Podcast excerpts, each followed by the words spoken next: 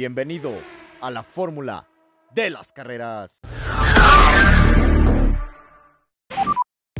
Hola, hola, sean bienvenidos al tercer episodio de su podcast La Fórmula de las Carreras.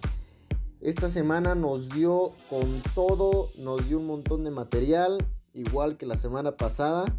Pero aparte de las presentaciones de los carros, de los diseños, hay mucho, pero mucho que contarles. Alpine, Mercedes, Aston Martin, el champán que se nos va de las premiaciones en los podios, cambio de reglaje de este año, Hamilton y Mercedes, Ferrari, el toro que todos queremos ver arrasando en la pista de Red Bull. Se nos cuela un poquito Esteban Gutiérrez también allí en las noticias. En fin, Alpine con todos los cambios que hubo. Alonso, Haas, Aston Martin. Total, hay un montón de material de donde agarrar esta semana. Pero antes de ir con la información, espero que se encuentren muy bien. Espero que estén pasando una verdadera semana, un verdadero día de no manches. O sea, les esté yendo bien, les esté yendo súper genial. La salud, todo bien, bien vitaminaditos los quiero para que sigan escuchando este podcast. Pues no hay nada más que decir. Sí, claro. Como les dije, íbamos a estrenar nuevas cosas aquí en su podcast, en el programa. Estamos estrenando hoy un nuevo micrófono, espero que se escuche muy bien, espero que ustedes también me noten la calidad del sonido. Estamos grabando con un nuevo micrófono, ya ahora sí un tripié, lo que es un verdadero micrófono. Antes, muy, ¿cómo se diría la palabra? Muy humildemente, esa es la palabra correcta, muy humildemente con unos audífonos y el micrófono de los audífonos, con ese se grababa. Pero ahora ya estamos estrenando el micrófono. Vamos a hacer una dinámica este programa para llevarlo a cabo la siguiente semana, el siguiente miércoles vamos a llevar una dinámica. Pues nada más, a darle. Paramos un poquito nuestro carro, nos bajamos de él y entramos al box para escuchar las mejores noticias del mundo del automovilismo, del Gran Circo de la Fórmula 1. Paramos un momento, nos metemos al box y adelante, venga. So box, box, box, box, box, box, box, box.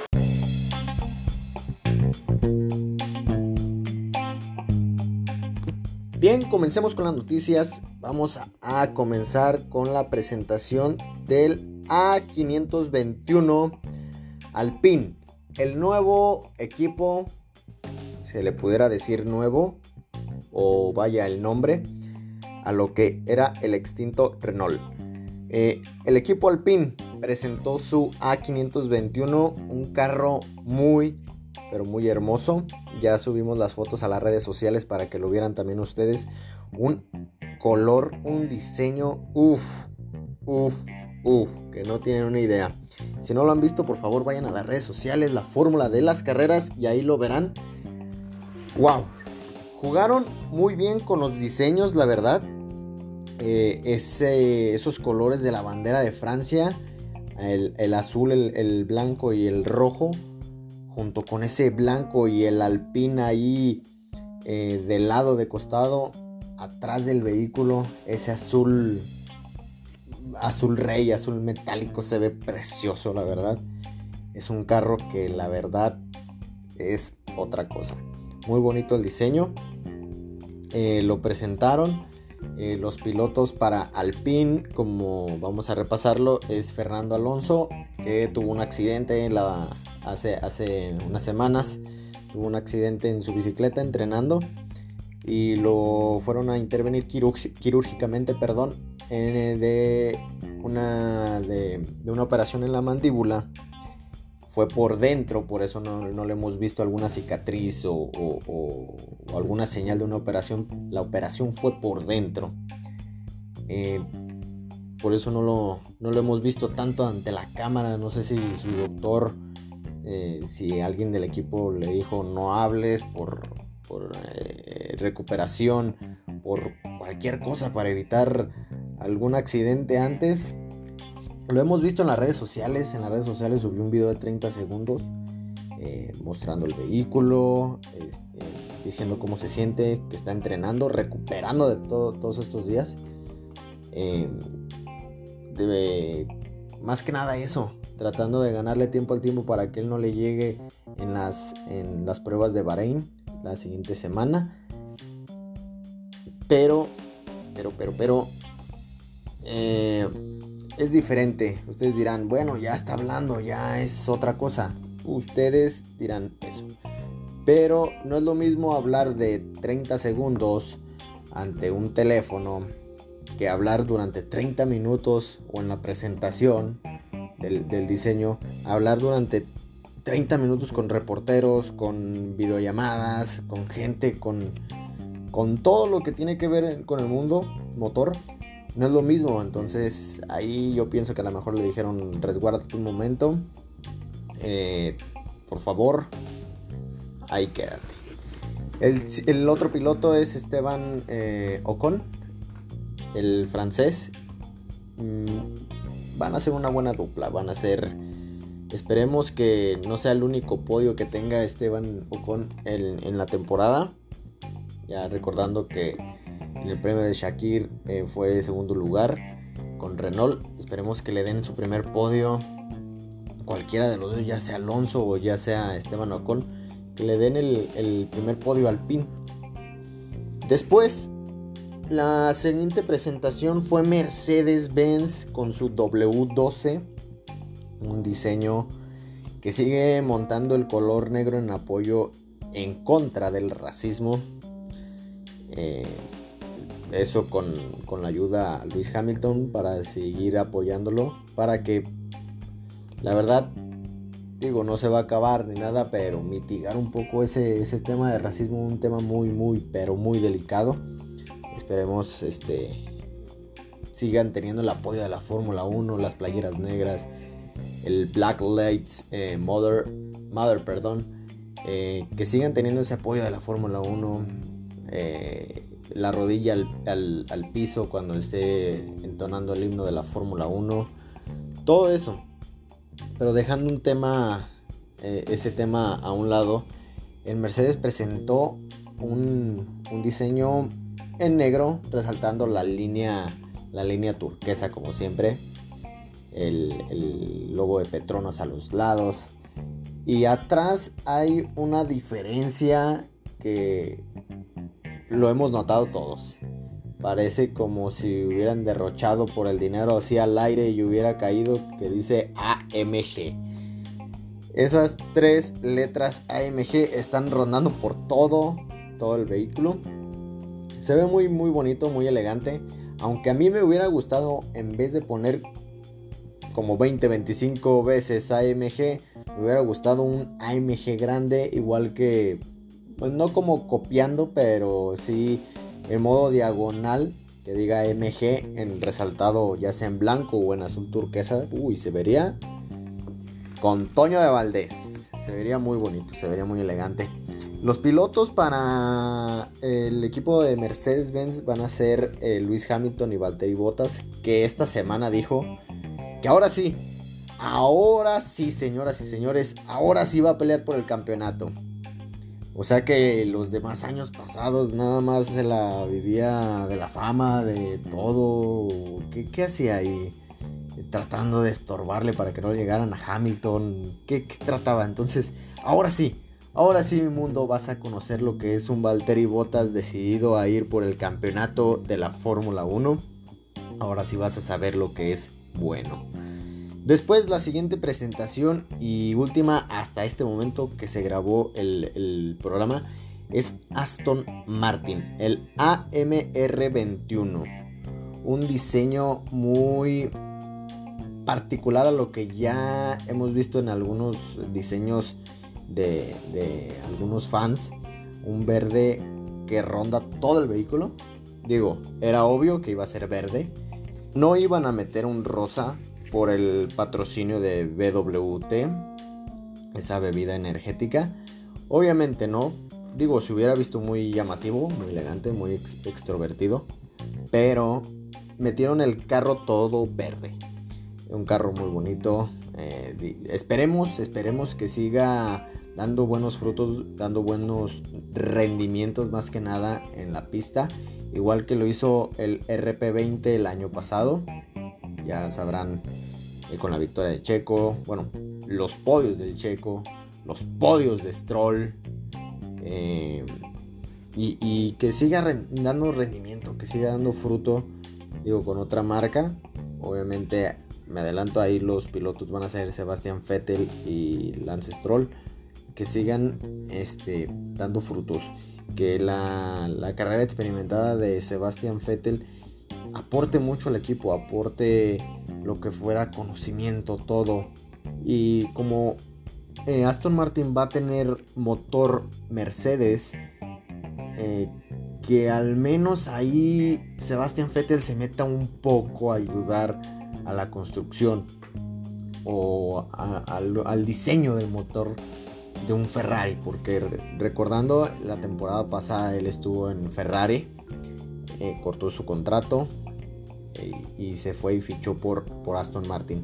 Ahí se meta, no sé, a dar algunos secretos, dar algunas cosas. Digo, sí, es completamente diferente Ferrari, Mercedes, aceite, agua, pero al menos que ahí ayude, ahí meta su cucharón y haga un buen papel.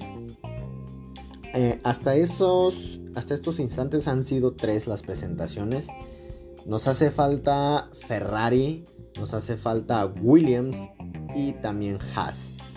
Haas dijo que sus carros, o más bien sus diseños, no iban a ser tan diferentes al del año pasado. De hecho, van a ser completamente iguales. Va a ser una réplica, si no es que el mismo auto, para tratar de ahorrar costos.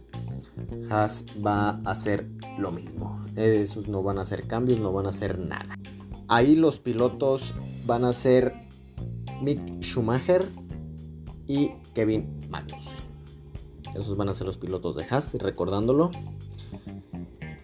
Siguiente tema. Vamos adelante con el siguiente tema, que es un poco raro, un poco divertido. Digo, no es mucho cambio, pero vamos con el siguiente tema.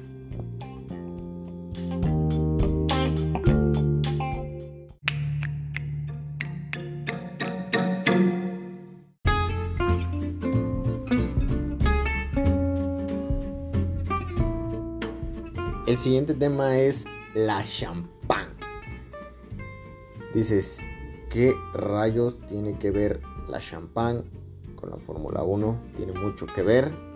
Obviamente las premiaciones se hacen con champán. Se hacen para tirarlo por los aires y que rocíe todo el equipo. Y pues nada, están en su máximo esplendor de los equipos, de la victoria, del podio. Pero ahora toca el dato de que van a sacar el champán.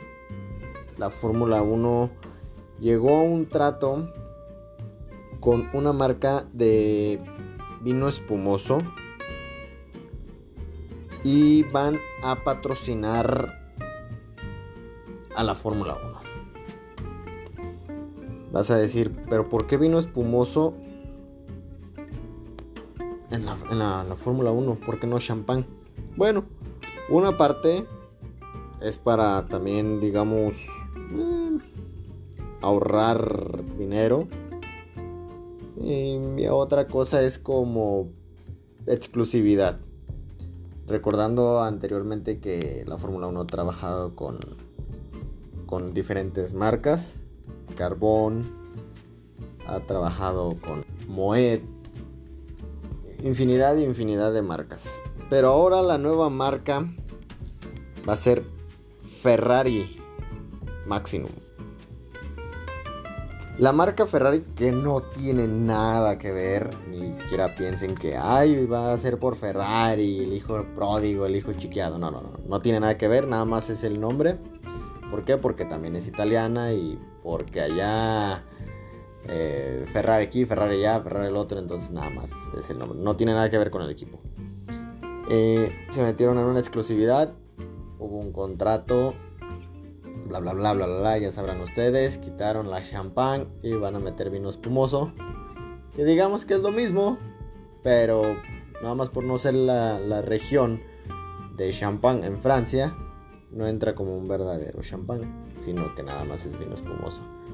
Va a ser italiano y lo van a sacar ya de la Fórmula 1. Ese es el tema que les quería decir, un poquito chusco, un poquito fuera de lo común, pero vamos a entrar ya a otro tema. Dale, el siguiente.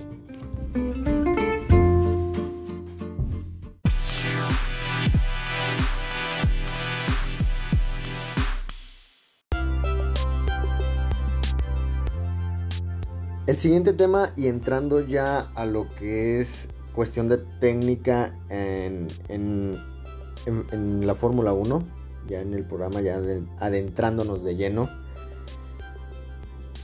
El cambio de reglaje. Me vas a decir, ¿qué cambiaron? ¿Qué hubo de formas? Ya lo hemos platicado aquí en el programa, ya lo hemos llevado a cabo este tema, pero vas a decir, bueno, ¿qué otros cambios hay de los que ya hemos dicho, ya de los que ya hemos comentado? Bien, esto tiene que ver con la carga aerodinámica.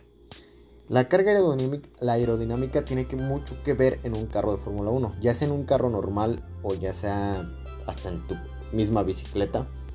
La carga aerodinámica que tú hagas en contra del piso te hace estar más plantado a él, y entonces tú a gran velocidad vas a tomar mejor las curvas o mejor las rectas. Entonces tú más plantado o con una carga aerodinámica que no estés tapando tanto el aire, te pongo un ejemplo, tú arriba de una bicicleta estás en una postura normal con el de la cintura para arriba, digamos el tronco parado, vas a tapar el aire, pero si tú te inclinas como básicamente un ciclista, vas a reducir la carga aerodinámica. El aire va a pasar por tu nuca, va a pasar por tu espalda y va a hacer más carga hacia abajo, o sea, en contra del piso, para que agarres mayor velocidad y más peso en contra del piso. Eso es lo que, un ejemplo rápido de lo que es la carga aerodinámica. Los cambios es que antes, en la parte del fondo plano, ¿qué es el fondo plano? Esa parte de fibra de carbono negra que ven abajo de los carros, ese es el fondo plano. En los costados había unas entraditas de aire que parecían hasta tipo branquias, había unas entraditas de aire y a veces unas salidas, que eso producía una carga aerodinámica mayor. Entonces eso, igual a velocidad, era mucho más rápido el carro. También en la parte atrás, un ladito adelantito de las llantas traseras, había también unos orificios que llevaban a lo que era el sistema de enfriamiento de los frenos traseros. ¿Qué es lo que quiero decir? Es que esos orificios ayudaban a distribuir el aire. Aparte de una carga aerodinámica, esos orificios llevaban el aire hacia los frenos traseros para que se enfriaran más rápido. Eso quiere decir que si tú tomabas una curva a 200 km por hora, se calientan un montón, o sea, ni los quieres tocar. Se calentaban tanto que aceleraban y eso hacía que se enfriaran más rápido para agarrar una curva a menos de 10, 20 metros, agarra otra curva a 100 kilómetros por hora o a 200 kilómetros por hora, igual a la misma velocidad. Entonces eso quería decir que había que enfriarlos, eso los enfriaba más rápido.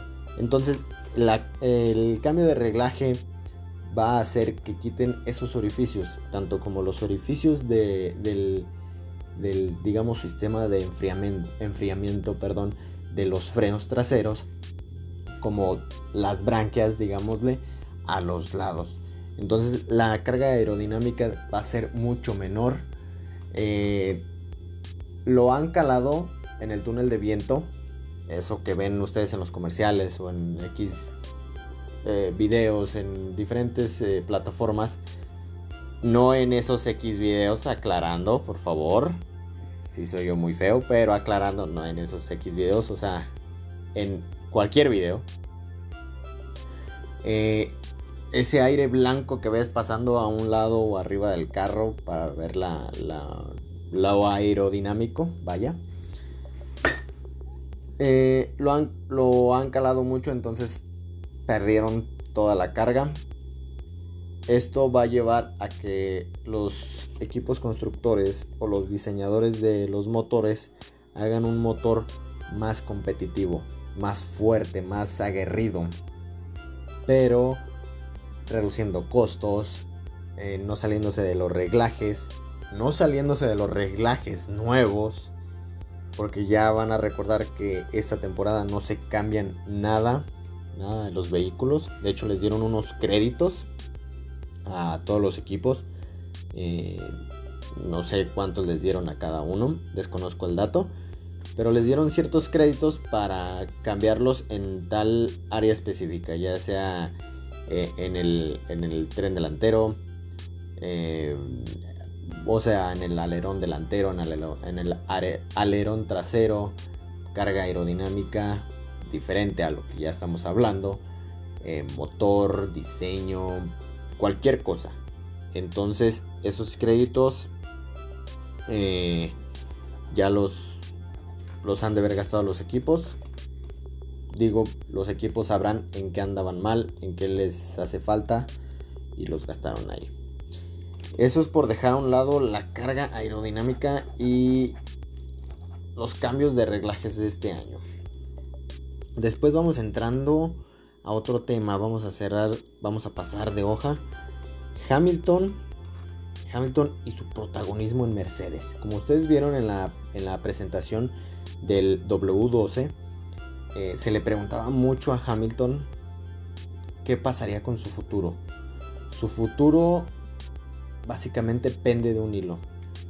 Él nada más tiene el contrato de un año, nada más. No hizo a otros años, no está viendo a futuro, no nada. Él se está viendo, y lo puedo decir abiertamente así, y es mi humilde opinión, él se está viendo como con el octavo título de la Fórmula 1. Que eso lo nombraría el único, el amo y señor, dependientemente de lo que sea el carro Mercedes y que ellos le han dado, el auto que ha ganado todo. Dejando a un lado eso, un gran piloto lo va a convertir ya en una leyenda, al Salón de la Fama directo. El octavo campeón, bueno, el octavo título. Él ya se está viendo así. ¿Qué pasaría después? Bueno, se rumora Ferrari, se rumora Red Bull, se rumora hasta Williams, Aston Martin. Hasta se puede rumorar NASCAR, IndyCar, cualquier cosa.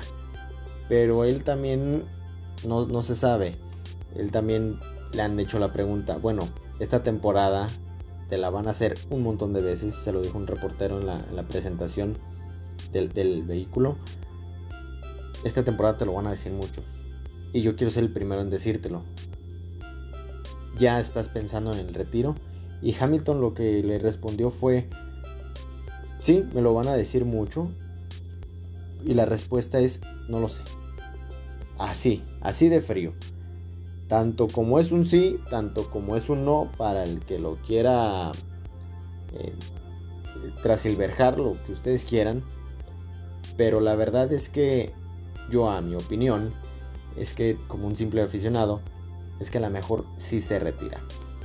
Como el octavo campeón, con el octavo título, ya te hace el piloto más ganador de todo. Bueno, de los campeonatos, porque de todo no. De los campeonatos de la Fórmula 1. Entonces ya se va a retirar.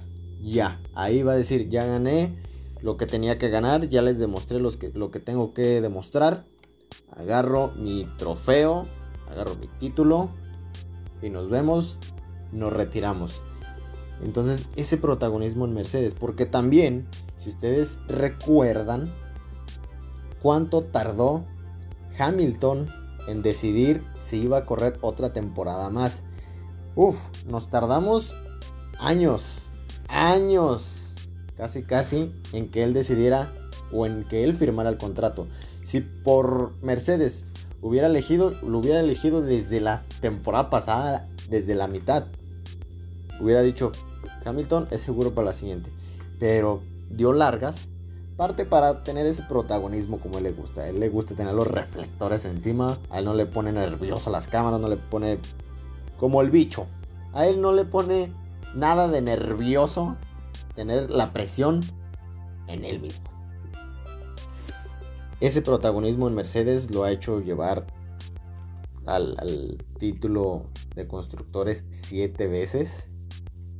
Y Hamilton iría por el 8º. Entonces ahí está el protagonismo, ahí en Hamilton. Dando la vuelta y a otro equipo, que también el tiempo es corto y hay todavía muchos temas por hablar. Los tifosi, el cabalino rampante, la Ferrari, o como diría Cara Cortada, la Ferrari. Vamos a hablar del cabalino rampante rojo. La Ferrari hizo su presentación de equipo, que aparte de ser como una presentación, la verdad para mí fue una rueda de prensa para dormir, que nada más se la dedicaron a responder preguntas del público, a hacer, digamos, tipo videollamadas, y ya. No fue nada más, no presentaron nada del equipo, no hubo ninguna sorpresa. Nada más presentaron a su equipo: Mattia Binotto, Charles Leclerc y Carlos Sainz. Nada más, hasta ahí. El vehículo lo van a presentar, si no mal recuerdo, lo van a presentar el 6. Ahorita les tengo bien el dato. No hubo nada nuevo. No dieron a conocer nada del vehículo, no dieron a presentar nada del motor. Bueno, una cosa sí se sabe también, que ya lo han dicho, es que van a tener un motor que dicen está para darle al tú por tú a las cabecitas de arriba. ¿Con eso que me refiero? Que está para darle sus buenas pataditas a Red Bull y a Mercedes. Ya sé cuándo, el dato de cuándo van a presentar el carro. Va a ser el 10 de febrero. Básicamente 2 días antes de las pruebas de pretemporada en Bahrein. O sea que luego presentándolo, lo llevan a Bahrein, si es que no lo presentan allá, y a correrlo. Estábamos hablando del motor de Ferrari, entre ese pequeño paréntesis.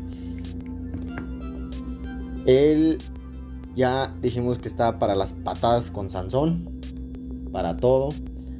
Recordemos que hubo la sanción, digamos, secreta, de que en 2019 estaban haciendo trampa. Lo que es, las palabras como es, las palabras son frías y las cosas como son. Estaban haciendo trampa, Ferrari. Perdón, tifosi, si algún tifosi, algún amante, si algún fanático de Ferrari me está escuchando ahorita en este momento, perdón por hablar mal de Ferrari, sí, de una mítica marca.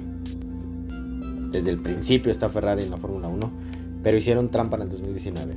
Pusieron una pieza que no iba en los reglajes y por eso volaban.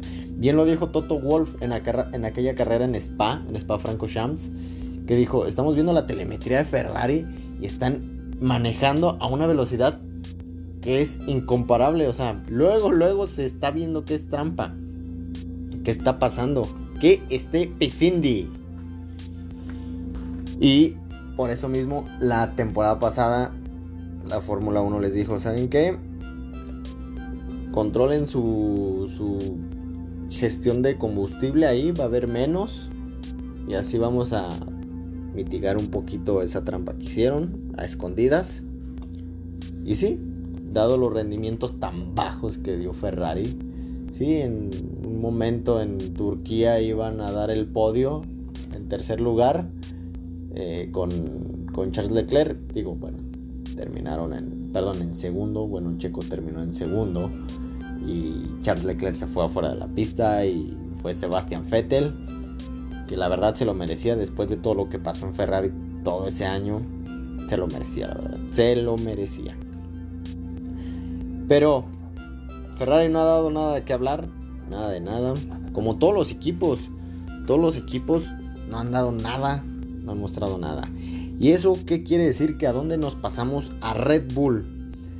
Red Bull ha inundado las redes sociales, Facebook, Twitter, Instagram, OnlyFans, todo lo que ustedes quieran ha rondado, inundado una ola gigante de Red Bull. Obviamente por ser mexicanos y tener un mexicano ahí en sus filas, somos ultra despampanantes en echar desmadre. Entonces, por eso, redes sociales a todo lo que va.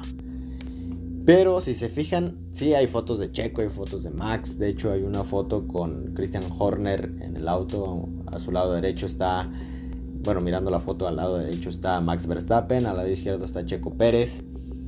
Pero si se fijan, nada más esa foto y otra, pero nada más, no hemos visto nada del RB16B, nada hemos visto del carro, ni siquiera nos lo han enseñado ni en videos. Hay un video cortito que también está ahí en la página de Red Bull, un super video cortito que no se ve nada, básicamente nada. Mejor no nos hubieran enseñado nada. Red Bull, si alguien me está escuchando de Red Bull, ojalá y sí, ¿qué nos estás escondiendo? ¿Qué escondes? O sea, no hay nada que nos hayas enseñado. Sí, nos mostraste el diseño, sigue siendo el mismo, a cambio de nada más los patrocinadores de las marcas, ya sea de Slim, por la llegada de Checo. Pero ¿qué nos escondes? ¿Qué rayos nos escondes? Igual me imagino, no eres el único. Tan pocos cambios que hubo esta temporada, que tú haces algunos cambios, lo que les mencionaba, los créditos, que no quieres decir en qué estabas mal o en qué pusiste todos los créditos en el auto. Obviamente no lo vas a decir, pero hay algo de raro. Digo, Alpine ya salió en lo que fue la presentación después, ya rondó o ya giró su nuevo vehículo, nada más con Esteban Ocon, sin Fernando Alonso, en Gran Bretaña. Entonces en Inglaterra ya rodó el nuevo vehículo. Aston Martin lo hará pronto, si no es que ya lo hizo y no lo sabemos, lo tienen escondidito. Ya básicamente todos los vehículos a los que se han presentado. Pero ¿qué están escondiendo Red Bull? ¿Qué está pasando? ¿Qué nos esconden? ¿Habrá algún turbo ahí metido extra? ¿Habrá una turbina de avión, de esas como las caricaturas, atrás del vehículo para que vuele? ¿Tendrá alas? No sé. Digo, ya ahorita con todo lo que no nos han dicho y todo lo que han escondido, ya ahorita hay que pensar lo peor. Cambiando de tema y regresando a Mercedes, y ahí con un compatriota, Esteban Gutiérrez, el nacido en Monterrey, Nuevo León. Esteban Gutiérrez fue bajado abruptamente de la Fórmula 1. Como ya se los dije, Mercedes-Benz dio a conocer su vehículo, y también dio a conocer lo que iban a hacer sus pilotos. Obviamente ya todos conocemos quién iban a ser sus pilotos, Lewis Hamilton y Valtteri Bottas. Pero en esta ocasión también presentaron al piloto de reserva, que van a ser dos. Ahí se la van a jugar entre piloto de reserva y desarrollador del simulador. va a ser Nick de Vries y Stoffel Van Dorn, los dos pilotos de la Fórmula E. ¿Qué es Fórmula E? Si no la han escuchado, es igual a la Fórmula 1 pero eléctrica. Está muy rara, tiene diferentes reglajes, tiene diferentes formas. Obviamente no escuchas nada de motor, nada más escuchas un zumbidito ahí, chillante. Digo, está entretenida. Ahorita que no hay Fórmula 1, que ya empezó la Fórmula E, está entretenida, pero dices, yo me quedo con la Fórmula 1, nada más. Esos dos pilotos van a ser pilotos de reserva a caso de que no, Dios no quiera, les pase algo a los pilotos titulares. Pero Esteban Gutiérrez, por falta de kilometraje en su superlicencia, a falta de 300 kilómetros nada más, no puede competir y no puede subirse en Fórmula 1 hasta que tenga una prueba. Digo, desconozco ese tema, hasta que no tenga una prueba, digamos, él solo va a poder estar de vuelta en la Fórmula 1.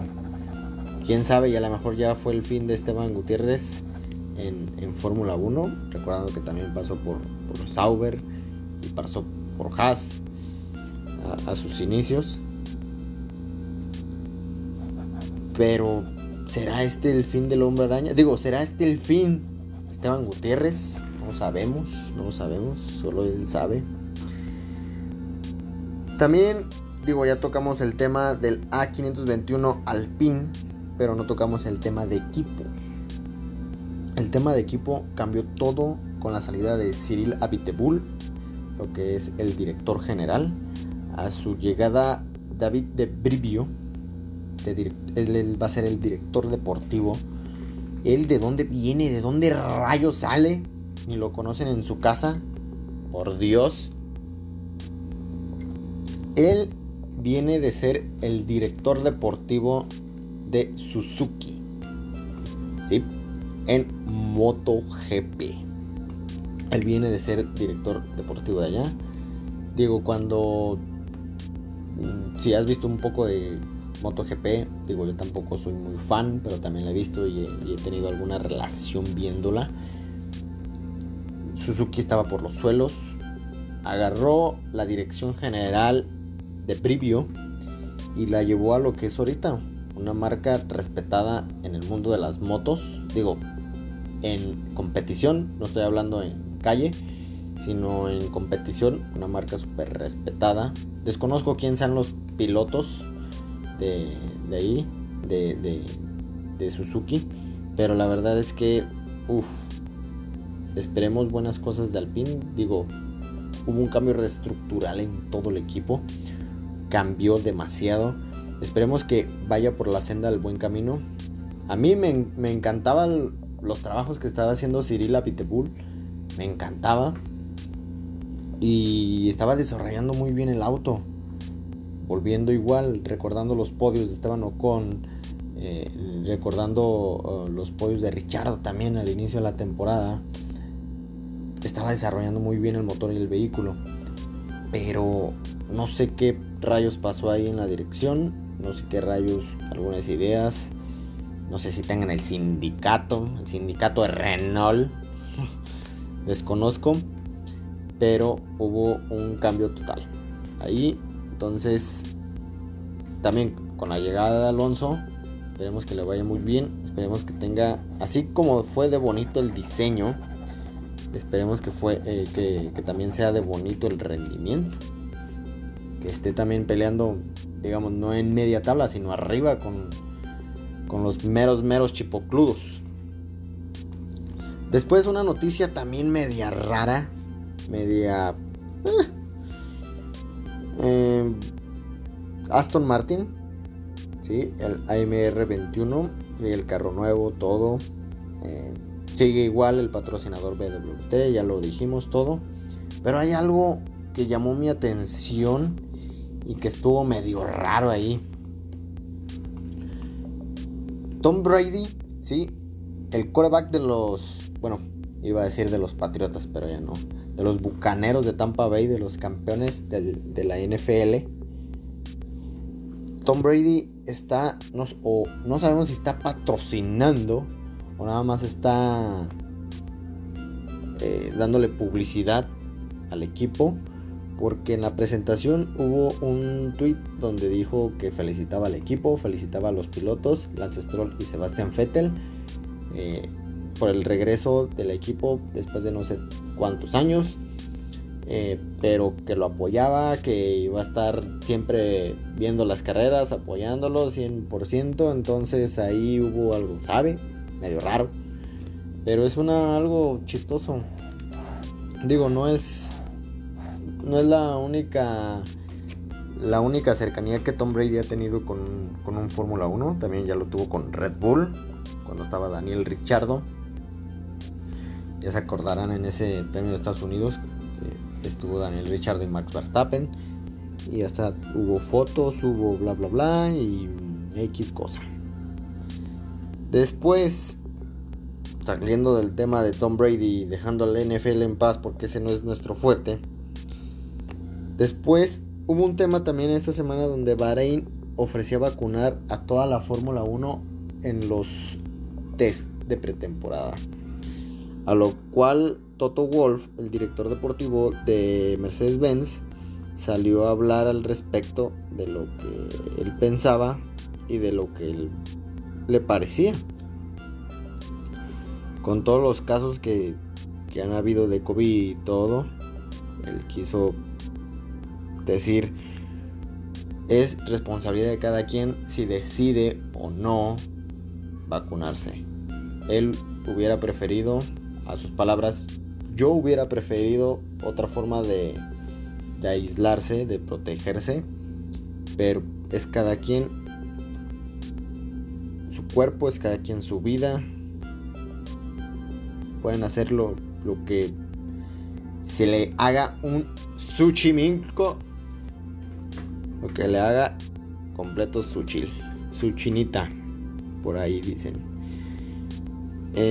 Bahrein ofreció, bueno, más bien el Ministerio de Sanidad, sería una forma voluntaria de los eventos que se realizan en el reino, donde los lapsos de tiempo permitan y proporcionen beneficios adicionales tanto a los participantes como a la población nacional. Debido a este año la Fórmula 1, incluidos los test, la gran mayoría de los participantes estarán presentes en Bahrein durante un periodo de 3 semanas antes de la carrera. Eso a su vez brinda una oportunidad única de ofrecer protección adicional a quien deseen aprovechar la oportunidad de la vacunación. Esto viene en el sitio de Marca Sport. Digo, se han tocado varios temas en contra de la vacuna, pero a mi opinión no estaría nada mal vacunarse. Digo, porque si tú, digamos, tú, Checo Pérez, te regresas a México y vas al seguro y esperas a que te vacunen, pues la verdad tardaríamos años. Pero si te van a dar la vacuna gratis y voluntariamente, tú decías, órale, te van a dar las 2 dosis, lo que es de la vacuna de Pfizer, te van a vacunar, estaría súper genial. Así yo también cuido a mi familia. Digo, no sé si dejen entrar con la familia o no, y si la vacunen o no, pero tú estás protegido, tú ayudas a tu familia. Entonces ese es el tema. Después, nuestro último tema, algo raro. La Fórmula 1 definirá la situación de la carrera sprint antes del primer Gran Premio del año. Esto lo dice ESPN. La categoría reina del automovilismo quiere brindar a sus aficionados carreras más emocionantes e impredecibles.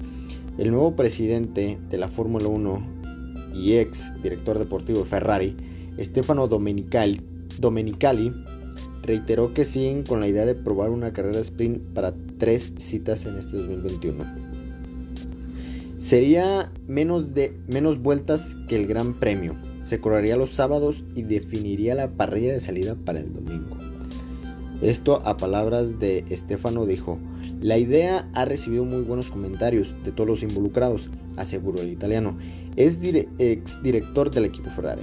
Intentaremos encontrar algo que nos dé una clasificación el viernes, el sábado una carrera sprint y el domingo la carrera principal.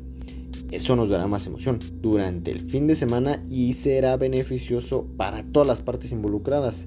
Nuestro objetivo es ofrecer a la gente que viene al evento, a la gente que está viendo la televisión y que realmente es seguidora de la Fórmula 1, como nosotros formuleros, algo emocionante, enfatizó Domenicali, quien reemplaza a Charles Leclerc como jefe del serial.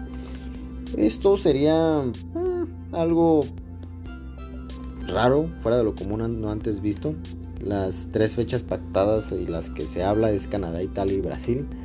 Digamos que en viernes se daría una mini clasificación para la carrera sprint el sábado. Obviamente quitarían lo que sería los entrenamientos libres, la tercera ronda y la ronda de clasificación para hacer esa carrera.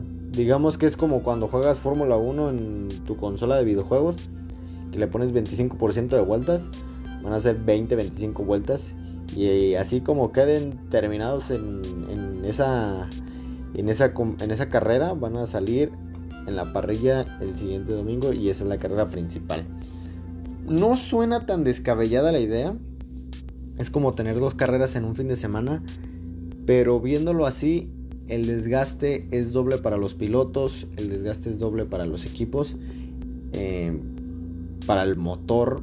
A cada rato estuvieran cambiando unidades de potencia, estuvieran cambiando partes. Esperemos que no haya accidentes, pero si los hay, un montón de cambios en los accidentes. El piloto debería de estar súper concentrado porque va a haber dos carreras y como te vaya en una, te va a ir en otra. Entonces es una forma muy rara de ver la Fórmula 1 ya. Digo, estuviera bien, se la llevarían bien, pero sí algo raro. Pero en fin. Bien, ese fue el último tema de en el programa La Fórmula de las Carreras en tu podcast.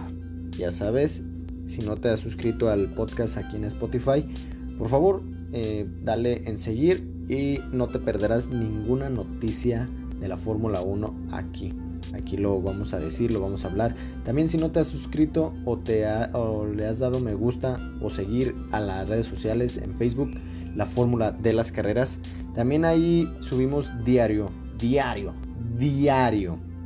contenido de igual el del Gran Circo. Ahí vas a ver todas las presentaciones de los carros, algunos datos, memes, de todo. Hasta hemos subido un meme muy chistoso de Bart Simpson, el meme que se volvió viral esta semana, de que imagínate en la primera vuelta del premio del primer Gran Premio chocan Max Verstappen y Checo Pérez, y Bart Simpson está ahí, Virgen Santísima. Es algo chistoso, tienen que ir a verlo, por favor, denle. Me alegra, me divierte, me reencanta, o si quieren también reviéntenlo y pónganle me enoja, me encabrita. Y ahí vamos a hacer una dinámica nueva, no vista en este podcast, en este programa. Vamos a subir ya sea una encuesta, una pregunta a las redes sociales. Hagan sus preguntas, cualquier pregunta que se te venga a la mente. Oye, ¿cómo es lo de la superlicencia? Porque no sé si sabían que para correr en Fórmula 1 ocupas una superlicencia dada por la FIA, la Federación Internacional del Automovilismo. Oye, ¿cómo son los compuestos de neumáticos? Oye, ¿qué es el MGUH en el motor? MGUK, X cosa, cualquier. Dicen que el que pregunta es porque no quiere aprender. Entonces, ustedes pregunten, todos iniciamos así, yo también, digo, me falta un montón por aprender, pero juntos nos echamos la mano para aprender. Decía un amigo que también ya está escuchando este podcast, que no sabe nada del tema, que no le gusta la Fórmula 1, pero lo está escuchando para tener un tema más de conversación. Digo, obviamente no vas a llegar con una chica y le vas a decir, hola nena, te digo de Fórmula 1, mira, Lewis Hamilton está así, digo, Lolo va a correr. Pero un tema agradable de conversación en familia, entre amigos, cualquier cosa. Pero haz tus preguntas. las que tú quieras. La pregunta, vamos a agarrar las mejores preguntas, las vamos a responder aquí. Todos vamos a aprender de la mano, a la par. Igual, si no sé yo la respuesta, la vamos nos vamos a informar todos y la vamos a compartir aquí. Total, somos una familia ya. Una familia ya que nos queremos. Nos amamos, nos apoyamos en las buenas y en las malas. Y con esto terminamos el podcast. Nada más para recordarles, gracias infinitas, muchas infinitas,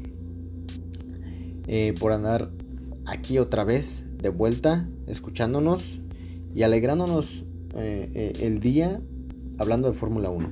Gracias otra vez, me despido. Por favor, dejen sus preguntas. Nos vemos el siguiente miércoles. Lo vamos a subir como a estas horas, el podcast, como a las 10 de la noche, 11, para que estén pendientes y lo escuchen.